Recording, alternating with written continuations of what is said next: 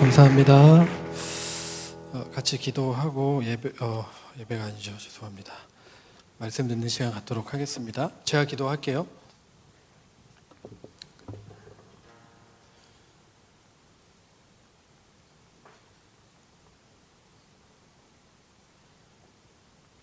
예수님, 어, 당신을 인정합니다.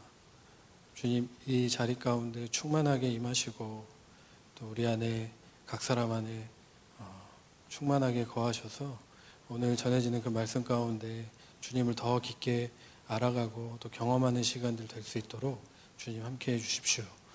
어, 유일하게 오늘 이 자리에 주님만 드러나시고 또 주님만 나타나시고 주님만 영광 받으시는 또 그런 시간 될 수 있도록 해주십시오. 감사합니다. 예수님 이름으로 기도했습니다. 아멘. 예, 감사합니다. 어, 2020년 새해가 밝은 지 14일이죠. 거의 보름 정도가 지난 것 같습니다. 한 해의 계획들 여러분들 잘 세우셨습니까? 그리고 그 계획대로 지금 14일 지났는데 잘 살고 계십니까? 대답 안 하시기로 작정하신 거죠? 괜찮습니다. 어, 저 외로워도 꿋꿋이 오늘 제가 할 말들을 하고 내려가도록 하겠습니다. 14일이 벌써 흘렀어요. 시간이 굉장히 빠른 것 같습니다. 어, 한 달도 채 안 흐른 시간이라고 얘기할 수 있겠지만 저 개인적으로는 굉장히 많은 시간이 벌써 한 어, 20년 중반으로 접어든 것 같은 느낌이 좀 들어요. 그만큼 좀 여러 일들이 있는 것 같고 제 마음 안에도 여러 가지 갈등이 있는 것 같습니다. 2020년 그 새해가 밝고 아내랑 어, 그 31일이 지나갈 때 또 1일, 1월 1일이 다가올 밤은 아니었고요. 며칠 있다가였던 것 같아요. 정확한 날짜는 기억이 안 나는데 아내랑 그 함께 올 한해 우리 가정에게 주시는 말씀이 무엇인가 함께 기도하고 또 한 해를 돌아보는 시간들 그리고 앞으로 2020년도 한 해를 우리가 어떠한 태도 어떤 마음으로 살아가야 될지 혹은 주님이 우리에게 어떤 주시는 말씀이 있는가를 저희가 함께 어, 아내와 기도하는 시간들을 가졌는데요. 그때 주셨던 말씀이 누가복음 9장 23절입니다. 제가 읽어 드릴게요. 또 무리에게 이르시되 아무든지 나를 따라오 려거든 자기를 부인하고 날마다 제 십자가를 지고 나를 따를 것이니라. 어, 제자도에 대한 말씀을 주셨어요.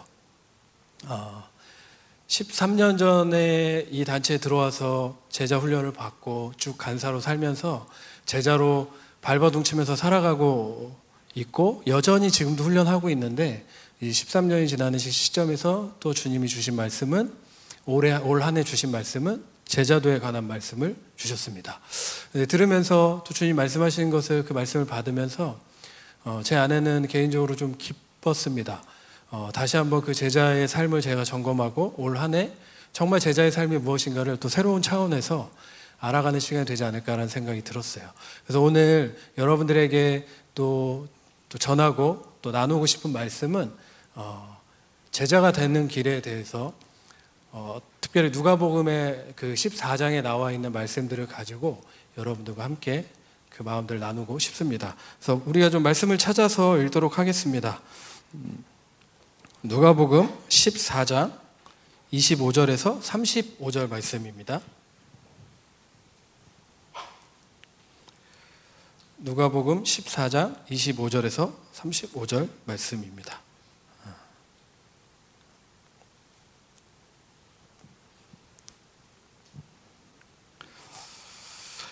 25절에서 35절 말씀 찾으셨으면 어, 같이 좀 기니까요.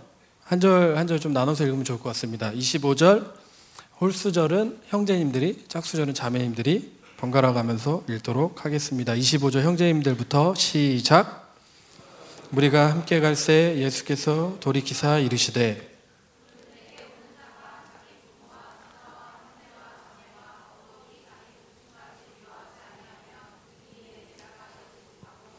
누구든지 자기 십자가를 지고 나를 따르지 않는 자도 능히 내 제자가 되지 못하리라.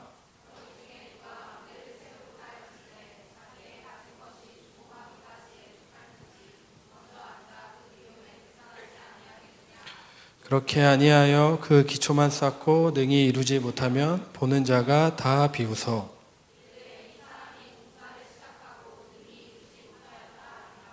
또 어떤 임금이 다른 임금과 싸우러 갈 때에 먼저 앉아 1만 명으로서 저 2만 명을 거느리고 오는 자를 대적할 수 있을까 헤아리지 아니하겠느냐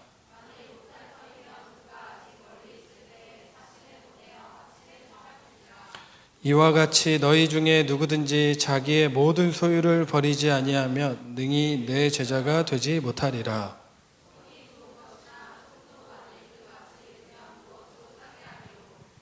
땅에도 걸음에도 쓸데없어 내 버리느니라. 들을 기가 있는 자는 들을지어다 하시니라. 어, 마지막에 나온 말씀처럼 들을 기는 들을 기가 있는 자는 들을지어다 하시니라. 오늘 이 저녁에 부족하지만 저에게 주셨던 마음들 또 말씀들 나눌 때 어, 여러분들의 귀가 열려서 또 마음이 열려서 어, 저를 통해서 성령께서 각자에게 하시는 말씀들을 듣는 시간이 됐으면 좋겠습니다. 음, 제자가 되는 길에 대해서 저희가 읽었던 그 긴 본문 안에서 이야기하고 있습니다. 25절에 보니까 어, 수많은 무리가 함께 갈새라고 나와 있어요. 수많은 무리라는 표현이 우리가 읽었던 본문 안에 나오는데요. 수많은 무리가 어느 정도 인원이 될까? 어, 제가 그냥 성경을 쭉 읽으면서 그냥 느끼는 바로는 굉장히 많은 인파가 아니었을까라는 생각이 듭니다. 성경은 굉장히 스케일이 크잖아요. 많다는 거 인원 자체가 우리가 생각하는 것들을 넘어서는 거기 때문에 정말 많은 사람들이 예수님에 대해서 또 환호하고 또 예수님이 말씀하시는 한마디 한마디에 또 듣기 위해서 또 그분이 행하시는 놀라운 그 기적들을 보기 위해서 예수님을 따라가고 있지 않았나 생각이 듭니다. 그런데 어, 그런데 예수님은 그 수많은 사람에게 관심이 있지는 않았던 것 같아요. 어, 근데 이 말씀을 오해하면 예수님은 다수의 인원을 싫어한다. 그냥 소수, 소수정예만 원한다 라고 이야기하는 건 또 다 맞는 얘기는 아니라고 생각합니다. 마태복음에 보면 어, 그렇게 얘기하잖아요. 그, 추수할 것이 많은데 추수할 일꾼이 적다. 그래서 아버지께 추수할 일꾼을 보내달라고 청하여라라고 예수님이 말씀하십니다. 어, 여기서 우리가 이 말씀을 오해할 때는 예수님은 많은 사람에 대해서 부담을 느끼기 때문에 이 숫자를 줄이기 위해서 돌아서서 부담스러운 얘기를 했다라고 생각할 수 있지만 그것이 아니라 우리가 읽었던 이 본문 안에서의 의미는 어, 많은 사람 혹은 적은 사람 이것이 중요한 것이 아니라 그들 마음 안에 있는 무엇인가를 예수님이 발견하셨다라는 거죠. 그래서 이들에게 하시는 말씀이 어, 약간은 그 예수님을 예수님이 어떤 말씀을 하실까? 또 예수님이 또 어떤 어디로 가실까? 또 예수님이 어떤 기적을 행하실까? 그것에 있어서 궁금하고 호기심을 갖고 환호하던 사람들이 쫓아가고 있는데 갑자기 돌아서서 말씀하시는 거. 굉장히 부담스러운 말씀을 하시는 거죠. 우리가 오늘 읽었던 이 본문에 의하면 어, 여러분들이 오늘 막 예배를 정말 그 열광 있게 드렸습니다. 여러분들 마음의 중심 안에 예수님이 있다라고 믿어요. 정말 열정적으로 주님을 바라보고 예배했어요. 근데 예배가 끝나자마자 제가 나와서 얘기하는 거죠. 어떤 마음으로 예배하셨습니까? 여러분들에게 막 부담스럽게 얘기하기 시작하는 것. 갑자기 막 기분이 좋다가 내가 뭘 잘못했지? 라는 생각이 들 수 있을 만큼 정색하면서 여러분들에게 말씀하는 거죠. 이야기하는 거죠.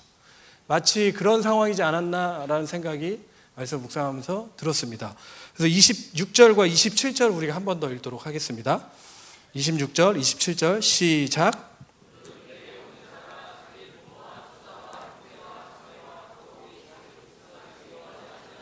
능히 내 제자가 되지 못하고 누구든지 자기 십자가를 지고 나를 따르지 않는 자도 능히 내 제자가 되지 못하리라.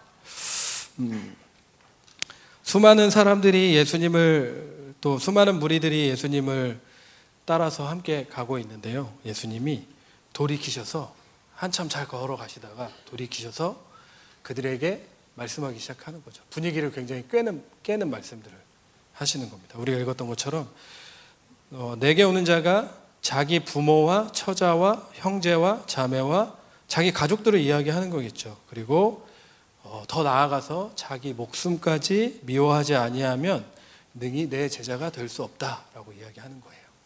따라오는 사람들에게 그리고 27절에 누구든지 자기 십자가를 지고 나를 따르지 않는 자도 능히 내 제자가 되지 못한다라고 이야기합니다. 부정적인 언어로 표현하고 있지만 너희가 내 제자가 되려면 이런 이런 부분들을 해야 돼라고 이야기하는 것을 우리가 볼 수 있겠죠. 음. 26절의 말씀을 오해하면 그 자기 부모와 처자와 형제와 자매 더욱이 나의 목숨까지도 너 너네들이 갖고 있는 그 목숨까지도 미워하지 아니하면 너희가 내 제자가 될 수 없다. 이 미워하다라는 단어가 헬라어로 미세인데 이 단어를 오해하면 마치 그 지금 여기에 표현되고 있는 부모와 처자와 형제와 자매를 그냥 미워해야 될 것 같은 오해를 불러일으킬 수 있는 말씀이지만 여러분들 이 말씀의 뜻은 어, 미세이 그 헬라어의 그 미워하지라는 단어의 헬라어의 뜻은 조금 사랑하다, 덜 사랑하다라는 뜻입니다. 결국에는 이 말씀은 뭐냐면 너희 부모와 처자와 형제와 자매 그리고 너의 목숨까지도 미워하라라는 얘기는 그것보다 더 예수님을 사랑하라라고 하는 이야기인 것이죠. 여러분 동의하십니까? 예. 어, 그 어떤 것보다도 예수님 사랑하는 것보다 높아질 수 없다라는 거예요. 그 어떤 것보다 예수님보다 더 사랑하는 것이 있으면 안 된다라고 이야기하고 있는 것이죠. 너희가 제자가 되려면 나보다 사랑하는 무언가가 너 안에 너희 안에 있다면 그것을 버려야 돼. 그것을 미워해야 돼라고 지금 어, 예수님을 따라오는 그 많은 사람들에게 이야기하고 있습니다.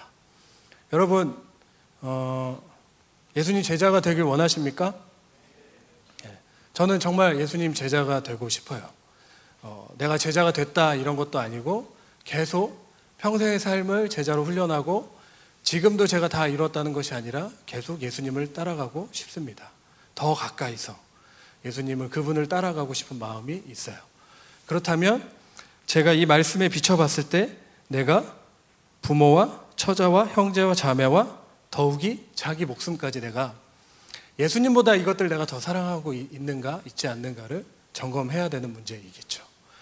여러분 오늘 이 저녁에 어, 이 말씀이 여러분들에게 주어졌는데 이 말씀에 비춰서 여러분들 삶을 돌아보는 시간들을 우리가 그 이따 기도할 때 갖게 될 것 같아요. 여러분들 마음 안에 무엇이 있으십니까? 예수님은 수많은 사람들이 따라온 것, 물론 예수님은 인기에 대해서 관심이 없으셨어요. 나를 얼마나 누가 더 좋아하고 사랑해 주는 거에 관심이 없으셨어요. 단지 하나님이 나를 보내셔서 이 땅에서 내게 하라고 하신 일들을 그것을 이루어서 하나님을 영화롭게 하는 것에 관심이 있었기 때문에 많은 사람이 쫓아오던 적은 사람이 쫓아오던 관심이 없었어요. 그러나 어, 예수님이 관심이 있었던 건 쫓아오는 이 사람들이 그 사람들의 마음 안에 무엇이 있느냐. 그 사람들 마음 안에 나를 사랑하는 것보다 더 사랑하는 것이 있는가 없는가가 예수님에게는 더 중요했던 문제였습니다. 여러분, 우리가 함께 정말 주님을 향해서 예배하고 했습니다. 그런데 여러분, 혹시 어, 예수님도 사랑하지만 여러분들 마음 안에 또 다른 어떤 것도 사랑하고 또 다른 어떤 것도 사랑하고 조금 조금씩 여러분들이 사랑하는 것들이 있지 않나요? 혹은 그것이 예수님보다 더 사랑하는 것이지 않나. 오늘 이 저녁에 우리가 한번 점검해 봤으면 좋겠습니다. 여러분, 다시 한번 질문하겠습니다. 여러분, 제자 되길 원하십니까? 이 제자라는 것은, 어, 어떤 사회적인 자격과 요건이 필요한 게 아니죠. 그래서 참 감사한 것 같습니다. 어떤 사회적인 배경이 내 안에 뭐가 있어서가 제자가 될 수 있고 없, 없고의 문제가 아니기 때문에 너무 감사한 것 같아요. 누구든지라고 표현하고 있어요. 누구든지 나를 따라오려거든. 어, 많은 사람들 누구든지 예수님의 제자가 될 수 있겠죠. 그러나 아무나 할 수 있는 일은 아닌 것 같습니다. 이렇게 얘기하니까 뭔가 해병대를 이야기하는 것 같은데 어, 이해하는 사람도 이해하죠. 뭐, 뭐, 그, 아무튼, 아, 그런 게 있습니다. 음. 어, 누구든지라는 표현을 쓰고 있어요. 우리 모두가 다 예수님의 제자가 될 수 있는 거겠죠. 그런데 점검해야 되는 것이 우리가 읽었던 이 본문 안에서 어, 내가 사랑하는 것이 무엇인가를 명확하게 해야 될 필요가 있다라는 것입니다. 어, 여러분 제자 되길 원하십니까? 주님을 더 사랑하기 원하십니까? 네. 주님을 사랑하십니까? 동일한 말이라고 생각합니다. 주님을 사랑하십니까? 오케이 했다면 제자 되길 원하십니까? 그것도 오케이가 나와야 된다고 생각해요. 어. 이 말씀을 아까도 얘기했지만 오해하면 안 되겠죠. 부모를 미워하고 또 내 자식을 미워하고 버리라는 얘기가 아니라 그것보다 내가 예수님을 더 사랑해야 된다라고 성경은 이야기하고 있습니다. 어, 제가 어, 간사로 사역하기 시작할 때 제가 장남이거든요. 형제가 둘이 있어요. 제 동생도 어, 저보다 먼저 그 예수전도단 간사로 살고 있었기 때문에 저마저 이제 제가 헌신하겠다라고 부모님한테 얘기하는 게 사실 부담이 조금 있었어요. 거리감이 있나요? 여러분들이라면 어떠시겠어요? 그런 게 뭐가 중요해라고 이야기할 수 있겠지만 사실 저는 좀 부담이 있었습니다. 뒤, 뒤늦은 나이에 예수님 인격적으로 경험하고 예수님에서 살고 싶은 마음이 너무 크게 들어서 간사로 사는 데 있어서 가장 큰 걸림돌이 뭐였냐면 제가 생각할 때 부모님은 그럼 어떻게 하지? 부모님을 내가 첫째 아들이기 때문에 뭔가를 해야 될 것 같은데 그럼 어떻게 해야 되지? 그때 이 말씀을 제가 읽게 됐어요. 어, 그런데 제가 그 부담을 뒤로 하고 예수님을 내가 더 사랑하기 때문에 내가 그것을 선택했을 때 시간이 지나고 보니까 그 당시에는 조금 어려움이 있을 수 있고 제가 그걸 선택했을 때 아픔도 조금은 있었겠지만 시간이 흐른 뒤에 도, 돌아보니까 부모님과의 그 관계가 하나님 안에서 더 건강해지는 시간들이 있었습니다. 혹시 여러분 말씀에 나오는 것처럼 이것 때문에 여러분들 헌신을 주저하고 계십니까? 그렇다면 다시 한번 여러분들 고민하셨으면 좋겠습니다. 어, 부모보다 여러분들 자식보다 그리고 여러분들의 목숨보다 여러분들 생명보다 더 귀하고 우리가 사랑해야 되는 것은 예수님이라고 지금 말씀에서 이야기하고 있습니다. 27절 우리가 한 번 더 읽도록 하겠습니다.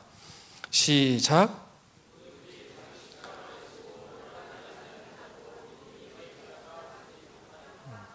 27절을 다른 말로 얘기하면 목숨을 걸어야 될 수도 있다라는 거죠. 내가 예수 그리스도의 제자된 삶을 살기로 결정했을 때는 어, 목숨을 걸어야 될 수도 있다라는 것입니다. 십자가를 지고해서 이 지고라는 단어는 요한복음에 나오는 골고다 언덕에서 예수 그리스도가 십자가를 지었다라는 그 단어와 동일한 단어를 사용하고 있습니다. 어, 예수님과 동일한 십자가를 우리도 우리의 십자가를 지고 예수님을 따라가야 될 필요가 있다. 그것이 제자되는 길이라고 이야기하고 있습니다. 그래서 여러분들 그 말에 속지 않았으면 좋겠습니다. 예수를 믿으면 복 받는다. 예수를 믿으면 행복하다. 맞는 얘기긴 한 것 같습니다. 그런데 여러분들이 생각하는 행복과 여러분들이 생각하는 복과는 거리가 있다라는 것이죠. 어, 그래서 예수님 믿으면 형통하죠. 당연히 형통합니다.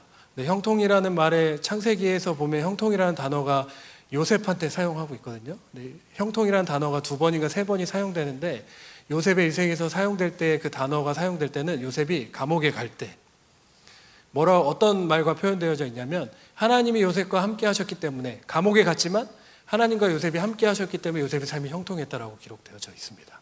그 말은 뭐냐면 내 상황과 환경이 잘 돼서 너무 내가 원하는 대로 잘 풀려서가 형통이 아니라는 거예요. 성경이 말하는 형통은. 그래서 여러분들이 예수를 잘 믿어도 여러분들 삶 안에 고난이 올 수 있다. 여러분 삶 안에 어려움이 올 수 있다라는 것이죠. 최근에 어, 제 주변에 헌신된 사람인데 헌신된 그리스도인이고 정말 그, 그 사역자로서 열심히 살아가는 사람들인데 어, 주변 사람들이 막 아파요. 정말 주변 사람이라고 하면 나랑 별로 그 큰 의미가 없는 주변 사람이 아니라 정말 중요한 타인, 자기 자신에 있어서 정말 중요한 사람인데 필요한 사람인데 그런 사람들이 너무 아파요.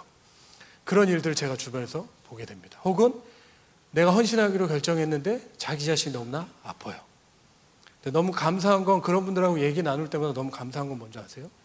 그분들이 그 상황과 환경에 지배당하고 잠식되어져서 내가 하나님을 오해하고 하나님의 성품을 의심하고 그분을 떠나는 것이 아니라 그걸 통해서 주님과 더 가까워지는 것들을 제가 보게 되는 것이죠. 여러분들 삶 안에 내가 제자 되겠다라고 결정했는데 여러분들이 걸어가야 되는 길이 가시밭이고 돌이 엄청나게 많은 그 길이에요. 그 길을 여러분들 맨발로 걸어가야 될 수도 있어요. 그렇지만 여러분들이 그 예수님을 따르시겠습니까?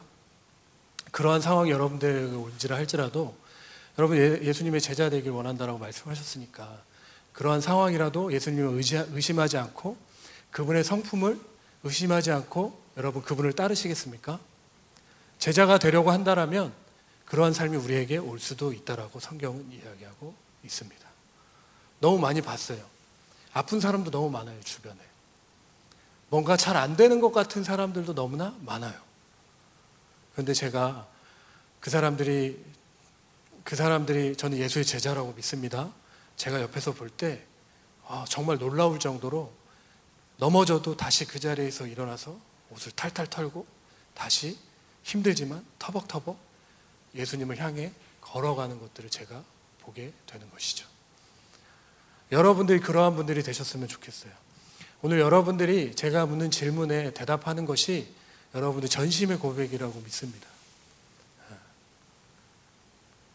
그래서 여러분의 삶이 혹시나 어려운 시간들이 오더라도 십자가를 지는 상황이 오더라도 여러분들 고난이 오더라도 그 시간들 여러분들이 어, 주님을 떠나고 배척하는 것이 아니라 배신하는 것이 아니라 배도하는 것이 아니라 계속해서 그 길을 주님과 함께 걸어가시는 여러분들이 되셨으면 좋겠습니다. 걸어가는 제자가 되셨으면 좋겠습니다. 십자가는 고통과 수치이기 때문에 우리 안에 예수 그리스도를 따르기로 결정할 때 고통과 수치를 당해야 될 수도 있다라고 말씀하고 있습니다. 어, 그 뒤에 또 예수님이 이어서 하시는 말씀에 조금 이해가 안 가는 말씀들이 있는데요. 우리가 다시 한번 좀 읽어보면 좋을 것 같습니다. 28절부터 음, 32절, 28절부터 32절 말씀입니다. 28절부터 32절 같이 한 목소리로 읽도록 하겠습니다. 시작. 자기의 가진 것이 준공하기에까지 족할지는 먼저 앉아 그 비용을 계산하지 아니하겠느냐 그렇게 아니하여 그 기초만 쌓고 능히 이루지 못하면 보는 자가 다 비웃어 이르되 이 사람이 공사를 시작하고 능히 이루지 못하였다 하리라. 또 어떤 임금이 다른 임금과 싸우러 갈 때에 먼저 앉아 1만 명으로서 저 2만 명을 거느리고 오는 자를 대적할 수 있을까 헤아리지 아니하겠느냐. 만일 못할 터이면 그가 아직 멀리 있을 때에 사신을 보내어 화친을 청할지니라. 아멘. 어, 어, 조금 잘 이해가 안 되는 말씀인 것 같고 갑자기 뜬금없는 말씀을 하시는 것 같아요. 사실 그 예수님이 많은 사람들 따라올 때 걸어가다 갑자기 돌아서서 하는 모든 얘기가 약간 흐름에 맞지 않는 이야기인 것 같고 뜬금없는 이야기인 것 같이 느껴질 수 있습니다. 그러나 이 말씀은 어, 우리가 읽었던 그 말씀 안에서 26절, 27절 제가 말씀드렸죠. 그 이후에 이어지는 말씀이라고 볼 수 있겠죠. 그래서 지금 어, 예수님이 하고 있는 말씀 무슨 말이냐면 어, 그 망대를 세우고자 할 때 자기가 가지고 있는 돈이 그 건물을 짓기 전에 자기가 가지고 있는 돈이 그 건물을 완성할 때까지 충분히 그 돈이 있는지를 먼저 앉아서 먼저 앉아라고 지금 표현하고 있습니다. 먼저 앉아서 그 비용을 먼저 계산하지 않겠느냐라고 하는 것이죠. 그리고 전쟁할 때에도 동일하게 내가 가진 그 병력으로 상대방의 병력을 충분히 이길 수 없느냐 있느냐를 먼저 앉아서 그것을 계산해 보지 않겠느냐라고 이야기하고 있습니다. 저 굉장히 인격적인 주님이라고 믿습니다. 무슨 얘기냐면 너네가 제자가 되길 원해? 그래서 너네가 부모와 처자와 형제와 자매 그리고 너의 목숨까지도 미워하자면 능히 내 제자가 될 수 없어. 라고 이야기하시고 그리고 어, 누구든지 자기 십자가를 지고 나를 따르지 않는 자도 능히 내 제자가 되지 못해. 라고 이야기하고 이어서 이야기하는 것이 너네가 먼저 해야 될 것이 있어. 먼저 앉아서 앉아라고 표현하고 있잖아요.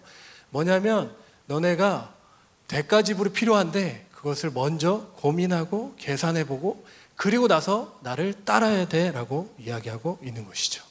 저는 이것이 굉장히 인격적인 거라고 생각합니다. 그냥 그냥 막 분위기에 휩쓸려서 야 따라와 따라와 일단 따라와 잘 이해되지 않더라도 따라와 그리고 나서 나중에 나중에 일단 계약서 도장 찍고 그리고 나서 나중에 세부적인 사항들을 이야기하기 시작하는 거죠. 도장을 찍었으니까 넌 어쩔 수 없어. 날 따라와야 돼. 라고 이야기하는 것이 아니라 제자가 되려면 너네가 이렇게 이렇게 해야 해 하고 나서 비유를 들어서 설명하는 거예요. 건물을 짓기 전에 너네가 예산이 충분히 있는지 없는지 먼저 계산하지 않느냐. 전쟁할 때 너가 이길 수 있는지 승리할 수 있는지 없는지를 먼저 계산하고 그것을 시도하지 않느냐라고 이야기하시면서 너네가 먼저 계산하라라고 이야기하고 있는 것이죠. 어, 여러분들에게 오늘 저녁에 기도할 때에는 충분히 계산할 수 있는 시간들을 드리도록 하겠습니다. 어, 주님을 따를 것인가, 따르지 않을 것인가. 한 번도 여러분들 안에 이런 고민들 해본 적이 없으시다면 오늘 저녁에 다시 한번 우리가 고민해보면 좋을 것 같아요. 고민하는 것은 나쁜 것이라고 생각하지 않습니다. 부자 청년 여러분 기억하십니까? 굉장히 화려했던 그 부자 청년. 그 부자 청년이 예수님께 와가지고 얘기하죠. 영생을 얻기 위해서 무엇을 해야 됩니까? 근데 율법에 대해서 예수님 말하니까 부자 청년이 이야기해요. 제가 이것도 하고 저것도 하고 저것도 하고 저것도 하고 다 했어요. 제가 율법에 나온 것을 다 지켰습니다. 굉장한 사람이죠. 돈도 있고 또 율법도 잘 지키는 굉장한 사람입니다. 그런데 예수님은 그 사람 마음 안에 예수님이 아니라 뭐가 있는지를 아셨어요. 그러니까 얘기하잖아요. 그 청년한테 부자 청년한테 너가 갖고 있는 그 재물 있지? 그 재물을 다 팔아서 어, 가난한 사람들에게 나눠주고 그리고 나서 너는 나를 따르라라고 말씀하세요. 그런데 그 부자 청년이 했던 행동은 뭡니까? 고민했어요. 제가 딴 얘기하는 거 아니죠? 지금 고민하시는 거예요? 아, 이따가 고민할 시간 드릴게요. 그 비용을 계산하는 어, 건물을 짓기 전에 비용을 계산하는 것처럼 전쟁하기 전에 우리가 이길 수 있는 승산이 있느냐 없느냐 계산하는 것처럼 여러분들에게 드릴 거예요. 그 여러분들이 선택하시면 되는 거예요. 주님이 억지로 여러분들의 목, 멱살 잡고 이게 따라와, 이게 따라와야지 너한테 가장 좋은 길이야라고 여러분들 끌고 가시는 분이 아니시라는 거죠. 어, 한 번도 주님 저를 그렇게 이끌지 않으셨어요. 그런데 제가 예수님을 따르는 것이 얼마나 좋은 삶인지를 제가 배우고 제가 결정하고 지금까지 따라왔습니다. 어, 제자가 되는 길에서 지금 되는 길에 대해서 이야기하고 있죠. 누구든지 우리 모두가 다 제자가 될 수 있는 길이 열려 있어요. 그런데 우리가 해야 되는 것은 정말 이것이 내가 따라갈 만한 길인 것인가? 그리고 어떤 데까지 우리 필요한 것인가?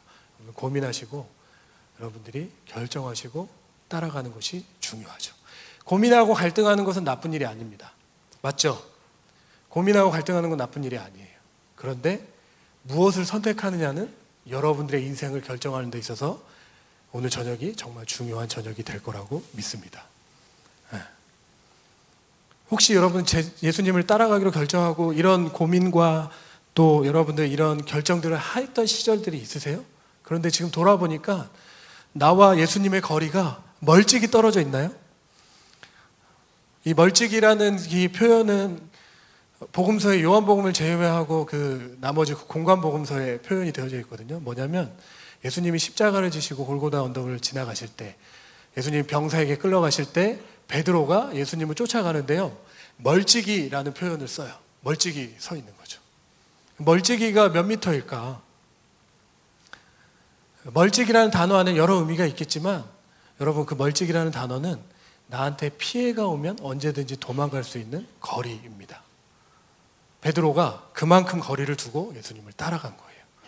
그럼 오늘 저녁에 그것을 결정하지 않는다면 우리가 그런 멀찍이 서서 예수님 따라가는 우리가 될 수 있어요. 제자가 아니라 수많은 무리가 될 수 있어요. 열광하고 환호하지만 대가지불은 없는 그 삶을 살 수 있어요. 그러고 나서는 여러분들 예배에 참석했기 때문에 내가 주일 성수하기 때문에 내가 헌금하기 때문에 내가 교회에서 봉사하기 때문에 내가 화요 모임 예배를 참석했기 때문에 내가 주여 주여 하기 때문에 천국에 갈 수 있는 문제가 아니라는 것이죠. 마태복음 7장에 그렇게 기록되어져 있습니다. 주여 주여 하는 자마다 다 천국에 갈 수 있는 것이 아니다. 아버지의 뜻대로 행하는 자만 천국에 갈 수 있다라고 이야기하는 것이죠. 그러면서 굉장히 무서운 얘기를 해요. 선지자 노릇하더라도 천국에 갈 수 있는 것이 아니다. 권능이 나타나더라도 천국에 갈 수 있는 것이 아니다라고 이야기하고 있는 것이죠. 정말 중요한 문제라고 생각합니다. 그래서 오늘 이 저녁에 여러분들이 진지하게 하나님 앞에서 고민하고 혹시 따라갔던 사람들 중에서도 내가 주님과 동행하는 삶을 살았지만 여전히 또 지금 돌아보니까 내가 주님과 한 발짝 그 멀찍이 떨어져 있는 나한테 위협이 올 때, 나한테 피해가 올 때, 나한테 손해가 생길 때 언제든지 도망갈 수 있는 거리에 여러분이 따라가고 있었다면 다시 한번 어, 우리가 돌이키고 또 제자가 되는 그 말씀에 나와 있는 것처럼 어, 우리 마음을 점검하고 돌이키는 시간들이 됐으면 좋겠습니다.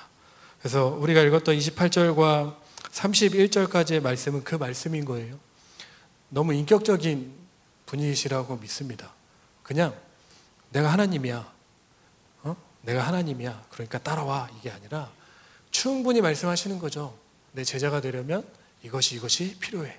너가 대가 지불 필요한데 너가 충분히 고민하고 계산해 봐. 그리고 나서 나를 따라라고 얘기하는 것이죠. 이 말씀이 단순히 예수님이 그 인원들을 쳐내려고 하는 말씀이 아니라는 거예요. 이를 마음 안에 어떤 것이 자리 잡 고 있는지를 충분히 예수님이 이해했기 때문에 이들에게 그 마음을 보라고 예수님께서 그 부담스러운 말씀을 던지고 계시는 거죠. 부자 청년이 굉장히 고민한 흔적이 우리가 말씀을 보면 느껴집니다. 어. 예수님이 정확하게 꿰뚫어 보신 거죠. 하나님 우리의 마음을 관찰하시, 그, 감찰하시는 분이시기 때문에 우리가 아무리 속일, 속일지라도 우리의 마음을 나 스스로도 속이고 다른 사람을 속일 수 있을지라도 그 마음 깊은 곳에 있는 것은 예수님은 간파하실 수 있는 거예요. 그러니까 많은 사람들이 따라오는데 굳이 거기에다가 그 핵폭탄 같은 말씀을 던지시는 거죠. 이 사람들 다 떨어뜨리려고 하는 것이 아니라 너네들이 그 마음을 점검하고 나를 따라라고 말씀하시는. 부자 청년에게 말씀하실 때 마태복음과 누가복음에는 나와 있지 않는 표현이지만 마가복음에 나와 있는 표현은 뭐냐면요. 그 청년을 사랑하사 이야기하세요. 너가 너가 가지고 있는 그 재물들을 다 팔고 가난한 사람에게 나눠주고 그리고 나서 너는 나를 따르라라고 말씀하시는 거예요. 예수님의 핵심은 뭐냐면요. 나를 따라라고 말씀하시는 거죠. 그 청년을 사랑하사 예수님이 그렇게 말씀하세요. 예수님이 우리를 사랑하시는 것은 변함없는 진리입니다. 여러분 믿으십니까? 네, 예수님이 오늘 이 저녁에 우리 각자에게 원하시는 건 뭐냐면 고민해 그리고 결정해 그리고 나를 따라라고 말씀하시는 거죠. 주님이 원하시는 것은 그거라고 믿습니다. 누구든지 우리 모두가 제자가 될 수 있는 길이 열려 있다라는 것이. 여러분 믿으십니까?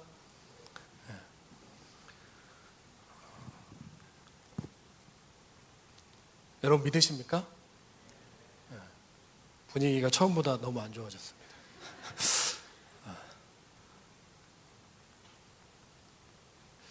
정말 진지하게 우리 마음 안에 무엇이 있는가? 결국에는 예수님이 그 수많은 사람들의 마음을 보신 거잖아요. 오늘 이 저녁에 우리의 마음 안에 무엇이 있는가를 주님이 보길 원한다고 믿어요. 내 우선순위가 무엇인가?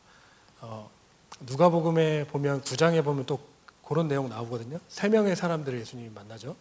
첫 번째는 예수님 따르겠습니다라고 얘기하는데 예수님이 굉장히 부담스러운 얘기 하시잖아요. 뭐냐면 어, 여우도 굴이 있고 공중의 새도 집인데 나는 머리 둘 곳이 없다. 그 말은 뭐예요? 너 나를 따라오려면 너 나를 따를 때 그런 거 감수해야 돼. 라고 이야기하는 것이에요. 집이 없, 너 집이 없어서 밖에서 자야 될 수도 있어. 라고 이야기하는 것이죠. 그리고 또 두 번째 사람에게 이야기하잖아요. 그 사람이 어, 뭐라고 얘기하냐면, 어, 제가 주님을 따르겠습니다라고 이야기하고 이야기하는 것은 그런데 내가 가서 부모님의 장례를 치르고 그리고 나서 주님을 따르겠습니다 얘기하잖아요. 근데 주님이 말씀하시는 건 뭐냐면 어, 까먹었어요.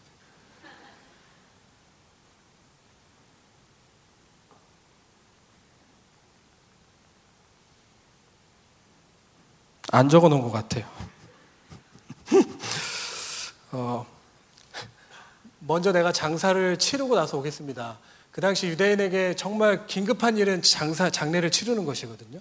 어떤 것보다 더 긴급한 일은 장례를 치르는 일인데 예수님이 말씀하시잖아요. 죽은 자들로 그 죽은 자를 장사하게 하고 너는 나를 따라오라고 말씀하고 있어요. 그리고 세 번째 사람이 나와서 주님 따르겠습니다라고 얘기하고 내가 작별 인사하고 오겠습니다. 가족들에게. 그렇게 얘기했더니 주님이 말씀하시는 건 뭐냐면 손에 쟁기를 들고 뒤를 돌아보는 자에게 하나님 나라 합당하지 않다라고 이야기하는 것이죠. 모든 우선순위 너 나에게 둬야 된다라고 이야기하고 있는 것입니다. 여러분, 여러분들 마음 안에 누가 있습니까? 어떤 사랑하는 것이 있습니까? 여러분 지금 마음을 감추더라도 결국에는 언젠가는 이 마음에 대해서 주님 앞에 펼쳐놔야 될 때가 있어요. 끝까지 숨길 수가 없는 문제인 것이죠.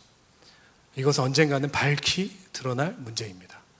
정직하게 우리가 오늘 아까 예배인도 때도 이야기했잖아요. 정직하게 하나님 앞에 나가서 반응하는 거. 오늘 정말 내 마음 안에 무엇이 있는가? 내가 더 사랑하는 것이 무엇이 있는가? 내 안에 우선순위가 무엇이 있는가? 그렇기 때문에 내가 주님을 따르는 것도 중요하다고 생각하지만 다른 것도 내 삶 안에서 중요한 비중을 차지하고 있는 게 무엇인가? 그것이 예수님을 따르는 것보다 더 크다라면 오늘 이 저녁에 다시 한번 이것을 돌이키고 어, 말씀의 표현대로 우리가 계산하고 다시 한번 그것들을 버리고 주님을 따르기로 결정하는 것이죠.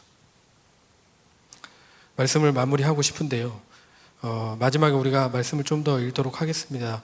어, 33절부터 35절 말씀입니다. 33절부터 35절. 누가복음 아까 14장 33절에서 35절 함께 읽도록 하겠습니다. 시작. 이와 같이 너희 중에 누구든지 자기의 모든 소유를 버리지 아니하면 능히 내 제자가 되지 못하리라. 소금이 좋은 것이나 소금도 만일 그 맛을 잃으면 무엇으로 짜게 하리요.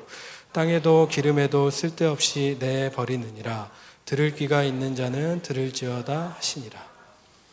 너희 중에 누구든지 자기의 모든 소유를 버리지 아니하면 능히 내 제자가 되지 못한다라고 이야기하고 있는 것이죠.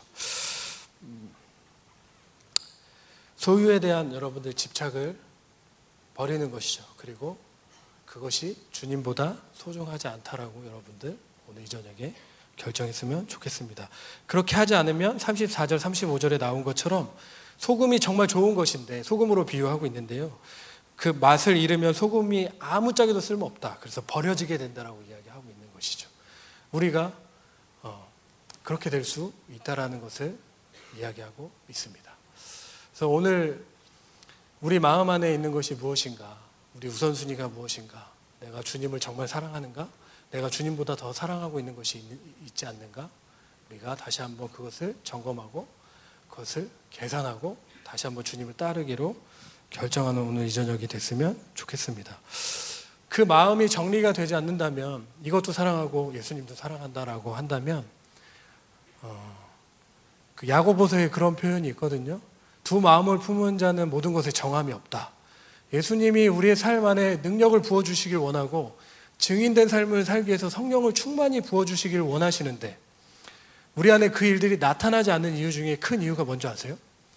우리 안에 두 마음이 있기 때문에 주님도 사랑하고 내가 이것도 사랑하고 그러니까 늘상 우리가 주님 앞에 나가서 주님 내가 헌신하겠습니다라고 고백하지만 주님 내가 무엇을 하겠습니다라고 주님께 고백하지만 그렇지만 주님, 이것은 안 됩니다라고 늘 우리가 주님 앞에 그 딜하는 마음으로 나갈 수밖에 없다라는 거죠. 그런데 여러분 어떠한 것도 주님보다 우선순위가 되면 안 되고 또 어떠한 것보다도 또 주님보다 어떠한 것보다 더 사랑하면 안 된다는 것을 여러분 우리가 오늘 다시 한번 그것들을 돌이키고 회개하는 시간이 됐으면 좋겠습니다.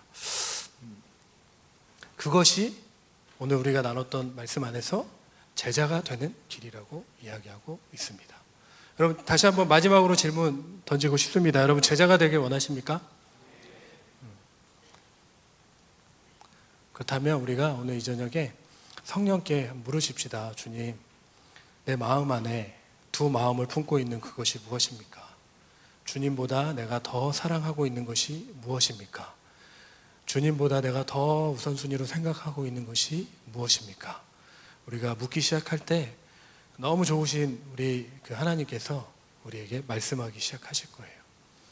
부자 청년에게 그 부자 청년을 바라보시면서 그를 사랑하시면서 하셨던 그 말씀처럼 정말 우리를 위하시는 분이시기 때문에 정말 우리가 무엇을 해야지만 또 어떤 것을 해야지만 우리의 삶이 가장 주님 보시기에 합당한 삶인지 아시기 때문에 주님이 우리에게 말씀하실 거라고 믿습니다. 여러분 그 믿음 있으십니까? 네. 그렇다면 다시 한번 주님께 우리 마음을 좀 올려드리십시다. 눈을 감고 좀 같이 기도할까요?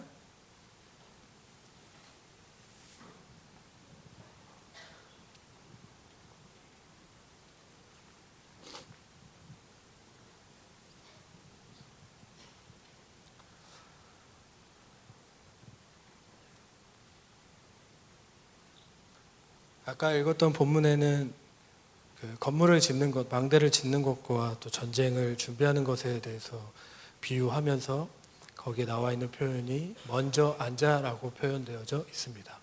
우리가 먼저 해야 되는 것, 내 감정과 또 우리의 어떤 느낌을 따라서 하는 것이 아니라 정말 우리 안에 그 마음이 있는지 없는지 또 내 마음 안에 정말 무엇이 있는가 내 마음 안에 두 마음이 있지 않는가를 하나님 앞에서 우리가 점검해야 될 필요가 있다라는 근데 오늘 오늘 이 저녁에 뭔가를 해야 되는 것 부담 때문에 억지로 결정하지 않았으면 좋겠어요. 그런데 어, 그것이 우리에게 가장 생명력 있는 삶이 될 거라고 믿어요. 네, 누구든지 누구든지 나를 따라오려거든 어, 우리 모두에게 열려 있는 기회라고 생각합니다. 제자로 훈련하면서 주님을 따라가기로 결정하고 지금까지 넘어지기도 하고 또 쓰러지기도 했지만 계속 주님을 따라가는 삶을 살면서 제 안에 어, 그 이전에 거의 30년 가까이를 살았었던 때보다 제 안에 늘 기쁨이 넘치는 것이죠. 상황과 환경이 내 안에 기쁨을 좌지우지할 수 있는 것이 아니라 내가 주님을 따라가고 있기 때문에 주님이 나와 동행하기 때문에 그렇기 때문에 내 안에 주님이 사시기 때문에 내가 기뻐할 수 있는 것이죠.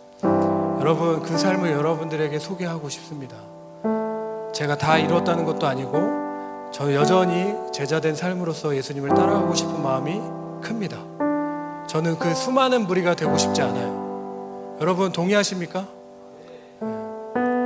제가 처음에 이야기할 때 시간을 충분히 드릴 거라고 얘기했잖아요. 주님께 물으십시다. 주님, 제가 주님을 따라가기로 이전에 수도 없이 고백하고 또 여러분 주님 앞에서 제가 결정했는데 혹시 제 마음 안에 여전히 어, 주님보다 더 사랑하는 것이 있습니까? 물으실 분들은 물으시고 여러분 주님을 따라가기로 오늘 이 저녁에 내가 따라가고 싶다라고 고백하시는 분들이 계시다라면 우리 좀 개선하십시다. 그리고 주님을 따르기로 결정하는 시간들 됐으면 좋겠어요. 여러분 마음을 살피는 것은 내가 하는 것이 아니라 내 스스로 하는 것이 아니라 우리 안에 계신 성령께서 그것을 도우실 거라고 믿습니다.